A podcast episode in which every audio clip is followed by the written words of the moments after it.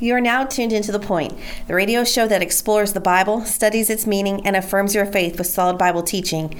The Point is sponsored by Grace Point Missionary Baptist Church of Early, Texas. Grace Point meets for Sunday school at 10 a.m., morning worship at 11 a.m.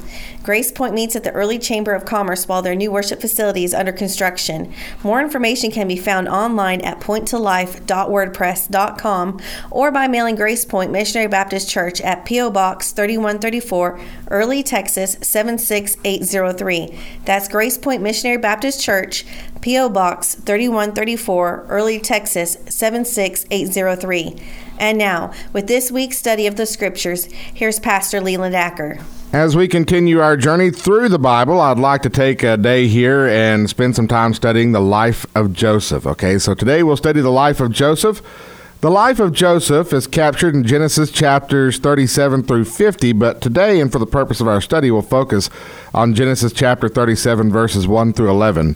Genesis chapter 37, verses 1 through 11. And the reason we're focusing on Genesis chapter 37, even though the life of Joseph expands and is recorded in Genesis chapters 37 through 50 is that uh, Genesis chapter 37 verses 1 through 11 kind of gives us the prophecy of the way Joseph's life would go. It gives us the trajectory and it shows us God's plan in his life. So that's where we'll begin reading.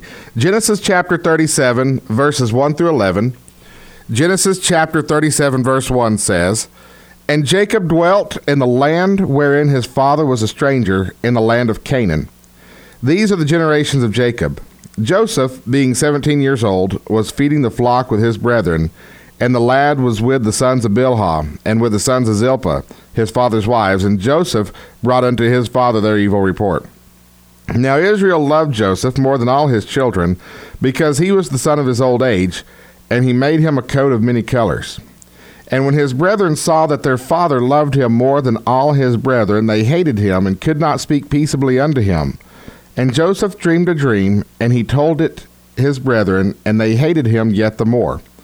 And he said unto them, Hear, I pray you, this dream which I have dreamed. For behold, we were binding sheaves in the field, and lo, my sheaf arose, and also stood upright. And behold, your sheaf stood round about, and made obeisance to my sheaf. And his brethren said unto him, Shalt thou indeed reign over us, or shalt thou indeed have dominion over us? And they hated him yet the more for his dreams and for his words. And he dreamed yet another dream, and told it his brethren, and said, Behold, I have dreamed a dream more. And behold, the sun and the moon and the eleven stars made obeisance to me. And he told it to his father and to his brethren, and his father rebuked him, and said unto him, What is this dream that thou hast dreamed? Shall I and thy mother and thy brethren indeed come to bow down ourselves to thee to the earth? And his brethren envied him, but his father observed the saying. There's one more verse I would like to throw in here as we study the life of Joseph this morning. This verse kind of shows the theme of Joseph's life. In Genesis chapter 50, verse 20, Genesis chapter 50, verse 20, the Bible says, But as for you, ye thought evil against me, but God meant it unto good to bring to pass, as it is this day, to save much people alive. In Genesis chapter 50, verse 20, Joseph tells his brothers that what they meant for evil, God meant for good, and God was able to use for good. And that's a common theme that's going to run through Joseph's life is that all the bad things that happened to him, and he goes through a pretty tough time, all the bad things that happened to him are for the purpose of God working things together for his good, the good of his family, and the good of the general public. So, in studying the life of Joseph, let's take a look at a summary of the life of Joseph. Joseph if you remember back in Genesis chapter 30, verse 24, and Genesis 37 3 speaks to this as well, Joseph was the first son of Rachel and Jacob, and therefore was favored above the sons of Leah and the handmaids. Now remember, Jacob. Jacob loved Rachel. When he first saw her, he loved her, fell in love with her, wanted to marry her, and to uh, father a nation with her. And Rachel was into this. Rachel loved Jacob back. And so you remember Jacob made the agreement with Rachel's father Laban to work for seven years and he could marry Rachel. Well, after seven years of labor, Laban pulled a stunt on him and gave him Leah instead. And so Jacob made another deal with Laban where he could work seven more years to marry Rachel. And so Jacob winds up with two wives here. There's Leah and then there's Rachel, and they start giving him their handmaids to be wives to him. But Rachel wasn't able to have children. And so there were issues there between Jacob and Rachel because she couldn't have children. But eventually the Lord opened her womb and she brought forth a son and named him Joseph. And so because Jacob finally had a son with his most favored wife, Rachel, um, named Joseph. He tended to favor Joseph a little bit.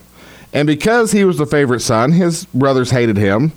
And it really drove them crazy because Joseph was the one that would tell on them. He was given the best gifts, a coat of many colors.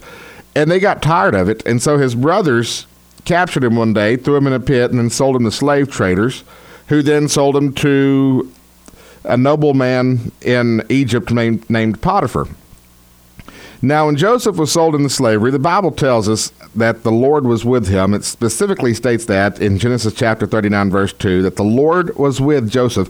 Now, Joseph has been betrayed by his brethren, has been sold into slavery, but the Bible tells us that the Lord was with him. So, even as he's going through some of the worst betrayal and some of the worst things you can imagine, the Lord was still with him and he was eventually sold to Potiphar.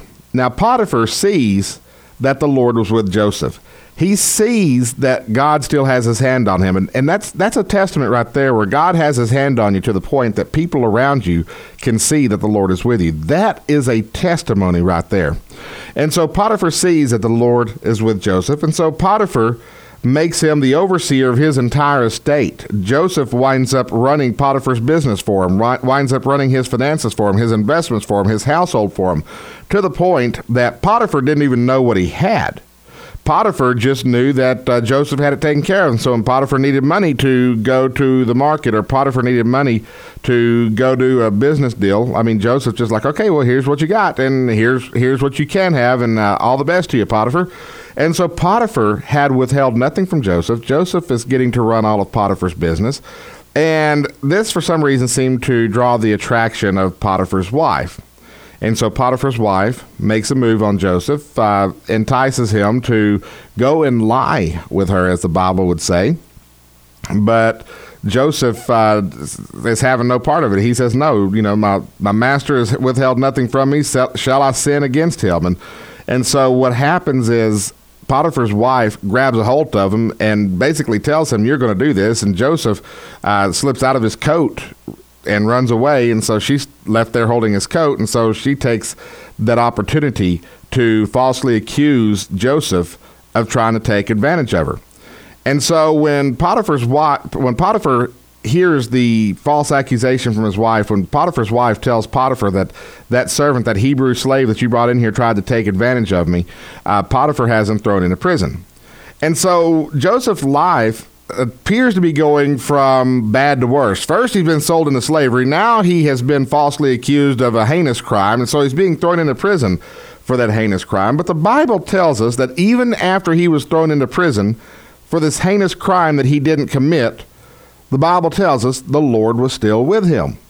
And the jailer, the guy who ran the prison, saw that the Lord was still with Joseph. And so Joseph is appointed to oversee all the inmates. And so Joseph winds up running a wing of this prison, and the jailer's not even concerned about what Joseph is doing. It's literally a situation where you have an inmate running the prison a, an inmate running the asylum, if you will. Uh, but God is with Joseph, and so Joseph is doing the right thing, and he's trustworthy, and everybody around him sees this. And so as Joseph is running the prison, uh, there's a butler and a baker that are brought into the prison and they were they had done something to upset Pharaoh. There's traditional teaching that teaches that there was an attempt on Pharaoh's life, and so some of his servants were thrown into prison for an assassination attempt. Now, the baker and the butler, they begin to have dreams. And the butler dreams that uh, he is able to uh, he is able to take wine, you know, squeezes grapes, wine comes out, he's able to serve it to Pharaoh. And then the baker has a dream that he has baskets of bread on top of his head, and the birds are eating the bread out of the top basket. And so Joseph interprets these dreams, and basically what he tells the butler is that he'll be restored into the house of Pharaoh, but he tells the baker that uh, he's going to be executed. And within three days, both of those things happen. The butler is taken back up into Pharaoh's house. The baker is executed. Joseph uh, begged the baker to tell Pharaoh about him and the butler forgot about him uh, for many years until Pharaoh started having some troubling dreams. And then the butler remembers Joseph, and so the butler tells Pharaoh, Hey, listen, you're having these troubling dreams. I know a guy who can interpret those for you. And so Joseph is brought out of prison, taken to Pharaoh. Pharaoh tells him his dreams, and Joseph uh, w- under the power of the Lord and the power of the Holy Spirit, is able to interpret that dream and to prepare the nation for the coming famine that was being prophesied in those dreams. And so Pharaoh, realizing the power of the Lord here and realizing the grave situation, made Joseph a leader of Egypt, where he saved the nation and also ultimately his family. And so there are some lessons to be learned here. And then eventually, his family comes into Egypt uh, looking for grain and Joseph is able to not only give them grain, but to be reconciled to them and to forgive them, and then to once again be able to live amongst his brethren and see his father again. And so there's kind of a happy ending here. Now, the lessons that we learn from Joseph's life, if you look at the fact that when he began this life, when he became when he came of age, when he began working in the fields with his father and with his brethren, he's having these dreams about the sheaves of grain that are bowing, the uh, dream of the sun and the moon and the stars bowing to him. You get the idea that he's having dreams that are going to prophesy the course of his life. And so, with that, you see that God is already telling Joseph what he is going to go through. And so, God had a plan for his life, and God was the one that brought him through that plan and brought him through the life that he had planned for him. So, what this tells us is that God has a plan for our lives. If you look at the life of Joseph, you've got to see from the dreams in Genesis chapter 37 to the way things turned out in Genesis chapters 43 through 45 and on through the end of the book of Genesis, you can see that God had a plan for the life of Joseph. And Joseph saw this plan in his dreams. In Genesis chapter 37, verses 6 through 7, the Bible says, And he said unto them, Hear, I pray you, this dream which I have dreamed. For behold, we were binding sheaves in the field, and lo, my sheaf arose, and also stood upright, and behold, your sheaf stood round about, and made obe- obeisance to my sheaf. Joseph's dreams saw him rise to prominence over his brothers, and the dream that showed him rise to prominence over his brothers involved sheaves of grain. And so, this rise to prominence this rise to prominence, this rise to power, uh, this uh, favor that has been placed on Joseph uh, is centered around the sheaves of grain. So it indicates that it would be with sustenance or prosperity. And so, what this dream is indicating is not only would Joseph become the favored son and wind up having power over his brothers, but there would be food and prosperity involved in this. And so, Joseph is going to wind up blessing his brothers in such a way that they're able to be sustained and they're able to prosper. And in doing so, Joseph is going to be at the top of the ladder here, so to speak. And so that's his first dream. His second dream comes in Genesis chapter 37, verse 9, and he dreamed yet another dream and told it his brethren and said, Behold, I have dreamed a dream more, and behold, the sun and the moon and the eleven stars made obeisance to me. This dream showed Joseph rising to prominence over his parents as well, and it offended his brothers. They resented him, but and his father rebuked him. But the Bible also says his father observed it, which means that his father believed it, and his father uh, lived in such a way that he believed that his son would rise to such prominence. And if you look at uh, how the his mother and his father and his brothers are represented in this dream, they're represented as the sun, the moon, and the stars, the eleven stars. And so these are heavenly bodies. And so these are very powerful and important symbols that are bowing to Joseph. And this tells us the level of power and prominence that Joseph was going to rise to. So he's going to rise to power and prominence and be able to provide grain and sustenance and prosperity for his family. But his prominence is not going to be limited to that among his family or among the people of Canaan. It's going to wind up being a very powerful position. Now, Egypt, back in those days, was the world's lone superpower. It was the most powerful nation on earth. And if you ruled Egypt to a certain degree, you ruled the entire earth. And the, the position of Pharaoh, the leader of Egypt, was so powerful that many people regarded him as a god, and Pharaoh himself, in, in some cases, regarded himself as a god. Okay, so this is a very powerful position. And so this dream that Joseph has tells us that he's going to do more than just rise to prominence in his family, but he's going to rise to prominence in the world. He's going to wind up being a major leader, a major powerful player. God has his favor and his hand upon him. Joseph's dreams were an indication that God had a plan for Joseph's life. But if you look at the trajectory of Joseph's life, God definitely had a purpose for it and had his hand on it throughout the entire time. And so, what this teaches us is that God has a plan for our lives, and we can trust Him to uh, bring out those plans.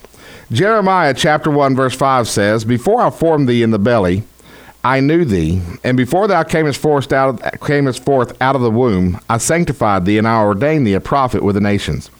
Now, looking at the life of Jeremiah from Jeremiah chapter 1, verse 5, God had a plan for Jeremiah's life. Before he was even born, he would be a prophet to Israel that would preach repentance at a time that Israel would not repent. And so Jeremiah would be the prophet that would preach the coming judgment of Israel. God had a plan for Jeremiah's life before he was even born. If God planned Joseph's life, as we see in Genesis chapter 37, and God planned Jeremiah's life, as we see in Jeremiah chapter 1, verse 5, it follows that he plans our lives as well. What separates Joseph and Jeremiah from most people is that Joseph and Jeremiah followed God's plan for their lives. Most people resist. In Romans chapter 8, verses 29 through 30, the Bible tells us, For whom he did foreknow, he also did predestinate to be conformed to the image of his Son, that he might be the firstborn among many brethren. Moreover, whom he did predestinate, them he also called. And whom he called, them he also justified, and whom he glorif- whom he justified, them he also glorified. You see, the Bible tells us in Romans 8:29 that for whom he did foreknow, he also did predestinate. Now, the doctrine of predestination doesn't need to be scary to us. A lot of people, when you hear predestination, you start thinking, "Oh, this this sounds like it might be going in a weird direction." But when you understand that predestination is done according to God's foreknowledge and His will, it doesn't become such a scary proposition. You see, the Bible teaches us that you have the responsibility to decide to follow the Lord you have the responsibility for the decision that you make, whether you repent of your sins and trust Jesus Christ, or whether you're obedient to the Lord in His will for your life, whether you're obedient to God's word and His prescription for how to live life. The Bible teaches that you have that ultimate choice to make and you have the free will to make that choice. But God, in His foreknowledge, understands which choice you're going to make, and so He predestines you. And so, what Romans chapter 8, verses 29 and 30 tell us is that for whom he did foreknow, those of us he knows, those of us he has a relationship with, he predestines to be conformed to the image of his son. And so he has a plan for your life, a will for your life that will conform you to the image of Christ, just like uh, he did with Joseph. Joseph winds up being sold into slavery. Christ was sold for 30 pieces of silver. Joseph winds up being imprisoned. Joseph winds up uh, facing insurmountable odds, but Joseph winds up saving his brethren. Christ wound up saving his people the, that being those of us who know him as Savior, as well as his disciples and those around him in those days, by paying for their sins on the cross. And so Joseph winds up being conformed to the image of Christ. Uh, same thing with Jeremiah. Okay, very similar situation. And he has conformed us to the image of his of his Son. He is he, the God is conforming us to the image of his Son Jesus Christ. The question is whether or not we're submitting to that, or whether or not we are fighting against it. But God has a plan for your life, and the plan for for your life is to bring you into his kingdom, to conform you into the image of his son, to save you, and to glorify you in his kingdom. That's God's will for your life. It looks different for some of us. Some of us he calls into ministry. Some of us he calls into mission. Some of us he calls simply to be good parents. Some of us he calls to be positive voices in our communities and our workplaces. But this is what God is doing in our lives. The question is, are we allowing God to work his plan in our lives? So God has a plan for our lives. The second thing we learn from the life of Joseph is that God is with us in all things. God was visibly with Joseph. In Genesis chapter 39, verses 2 through 3, the Bible tells us the Lord was with Joseph, and he was a prosperous man, and he was in the house of his master the Egyptian. And his master saw that the Lord was with him, and that the Lord made all thing all that he did to prosper in his hand. God was with Joseph, and God prospered him, to the point that Potiphar could see that God was with Joseph. And so Potiphar put him in charge because God was visibly with Joseph. The Bible also tells us in Genesis chapter 39, verses 21 and 22, but the Lord was with Joseph. Notice that. But the Lord was with Joseph and showed him mercy and gave him favor in the sight of the keeper of the prison. And the keeper of the prison committed to Joseph's hand all the prisoners that were in the prison, whatsoever they did there, and he was the doer of it. So even though Joseph was thrown into prison, God was still with him. And the fact that God was with him was so visible that the jailer put him in charge. And so when you look at the life of Joseph, the worst things that happened to Joseph, when his life is in its darkest hour, God is still with him.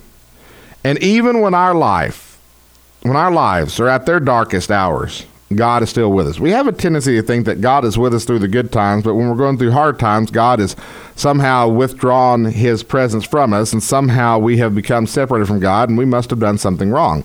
And in some cases, that's the truth. But the Bible teaches us that even when we are going through the trials and tribulations of life, that God is still with us. Hebrews chapter 13, verse 5 tells us, Let your conversation be without covetousness, and be content with such things as ye have, for he hath said, I will never leave thee nor forsake thee. The Lord has promised to never leave or forsake or turn his back on us. Therefore, he is always with us.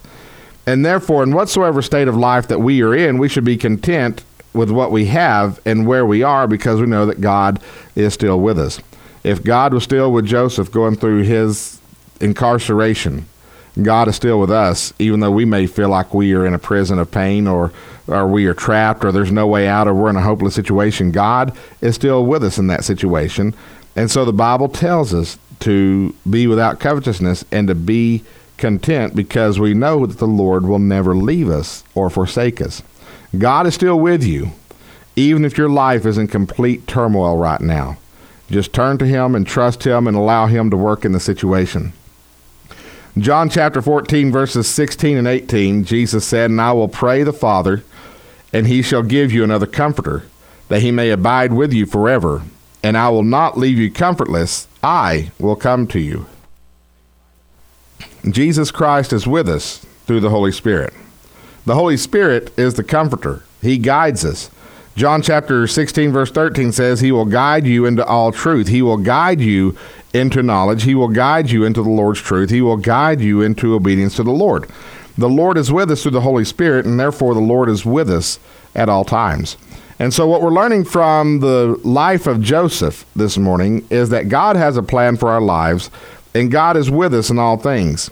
Finally, and this is very evident in the life of Joseph, that God works all things to good. Genesis chapter 50, verse 20 says, and this is the words of Joseph. He says, But as for you, ye thought evil against me, but God meant it unto good, to bring to pass as it is this day to save much people alive. Joseph's brothers sold him into slavery. They sold him into slavery out of jealousy and hatred. They wanted to get rid of him. They wanted to get him out of the way. They didn't want to have to share their father's inheritance with him, or even worse, have him take all the inheritance and keep them as servants. And so uh, they hated him, they were afraid of him, so they sold him into slavery. Potiphar's wife acted out of lust and anger. And all of these situations in Joseph's life led to disaster in his life. If you just look at it from a here and now situation, Joseph sold into slavery and then Joseph sent to an Egyptian prison. And by the way, unlike many of the prisons in the Texas Department of Criminal Justice, uh, some of the prisons have air conditioning, some of them don't, but these were not clean facilities. These were not modern facilities. It was very likely a cave. There was very likely very dingy situations and conditions there and very unsanitary conditions. A sentence to prison back in ancient times could be a sentence to death because uh, once you were sent to that prison, it was very likely you would contract some sort of illness and find yourself uh, suffering from that illness to the point of death because they didn't really have good prison health care back then.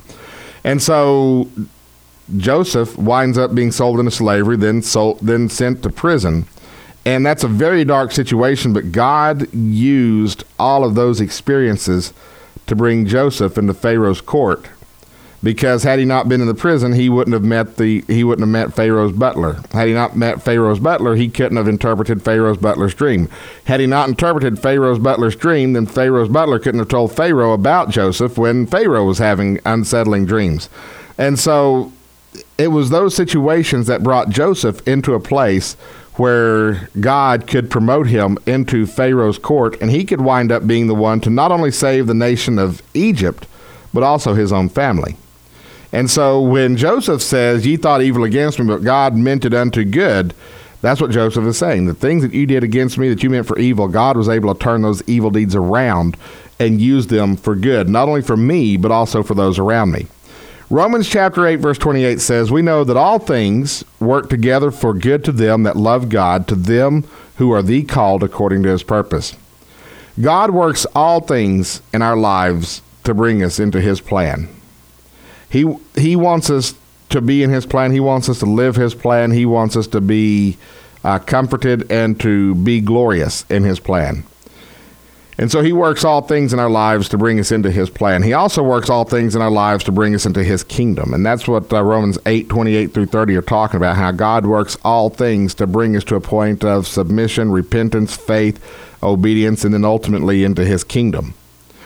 And therefore, knowing that God is working everything in our lives to bring us into his kingdom where we will ever live to be with him, we can trust him in all things and be submissive to him in all things.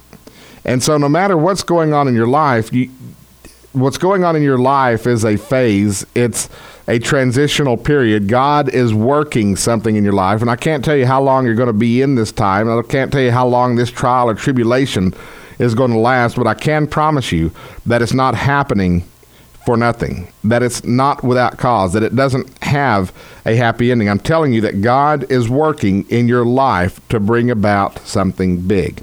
If you've never trusted Jesus Christ as your personal Savior, it could be that God is working to bring you to the point where you will turn from your sins and trust Jesus to save you so that He can bring you into His kingdom. If you're a Christian who's going through tough times right now, it could be that God is working things to refine you into the person that He intends on you being. Or God may be in the process of moving you to a place where you can honor and glorify him where he can be glorified by your life but also where you can be a part of something really special. God works things in our lives to our good to his honor and his glory. And so we, what we learn from the life of joseph is we learn first of all to be content that god is working his plan and is present in all things and is working things to our good. And in seeing that we learn that we can trust god even during the hard times and the final thing, if you notice in uh, Genesis chapter 50, he actually extends forgiveness to his brethren because of all the good things that came out of what they did to him. And what we learn from that is just as Joseph forgave his brethren, who sold him into slavery, by the way, who could have cared less if he died. In fact, they wanted to kill him. But, in, you know, and Joseph would have had reason to hold a grudge against him, but he didn't. He forgave him. And if Joseph can forgive his brethren, we can forgive those who have harmed us. I want to thank you for listening today. May God bless you. May God keep you. If you want to get in contact with us, you can do so. Just log on to point2life.wordpress.com. Thank you, and may God bless you. You've been listening to The Point, the radio show that explores the Bible, studies its meaning, and affirms your faith with solid Bible teaching. The Point is a radio ministry of Grace Point Missionary Baptist Church, which meets for Sunday school at 10 a.m., morning worship at 11 a.m., at the Early Chamber of Commerce, 104 East Industrial Drive in Early, just off Highway 377, next to Pate's Hardware. Mail to P.O. Box 3134, Early, Texas 76803. May God bless you and thank you for listening.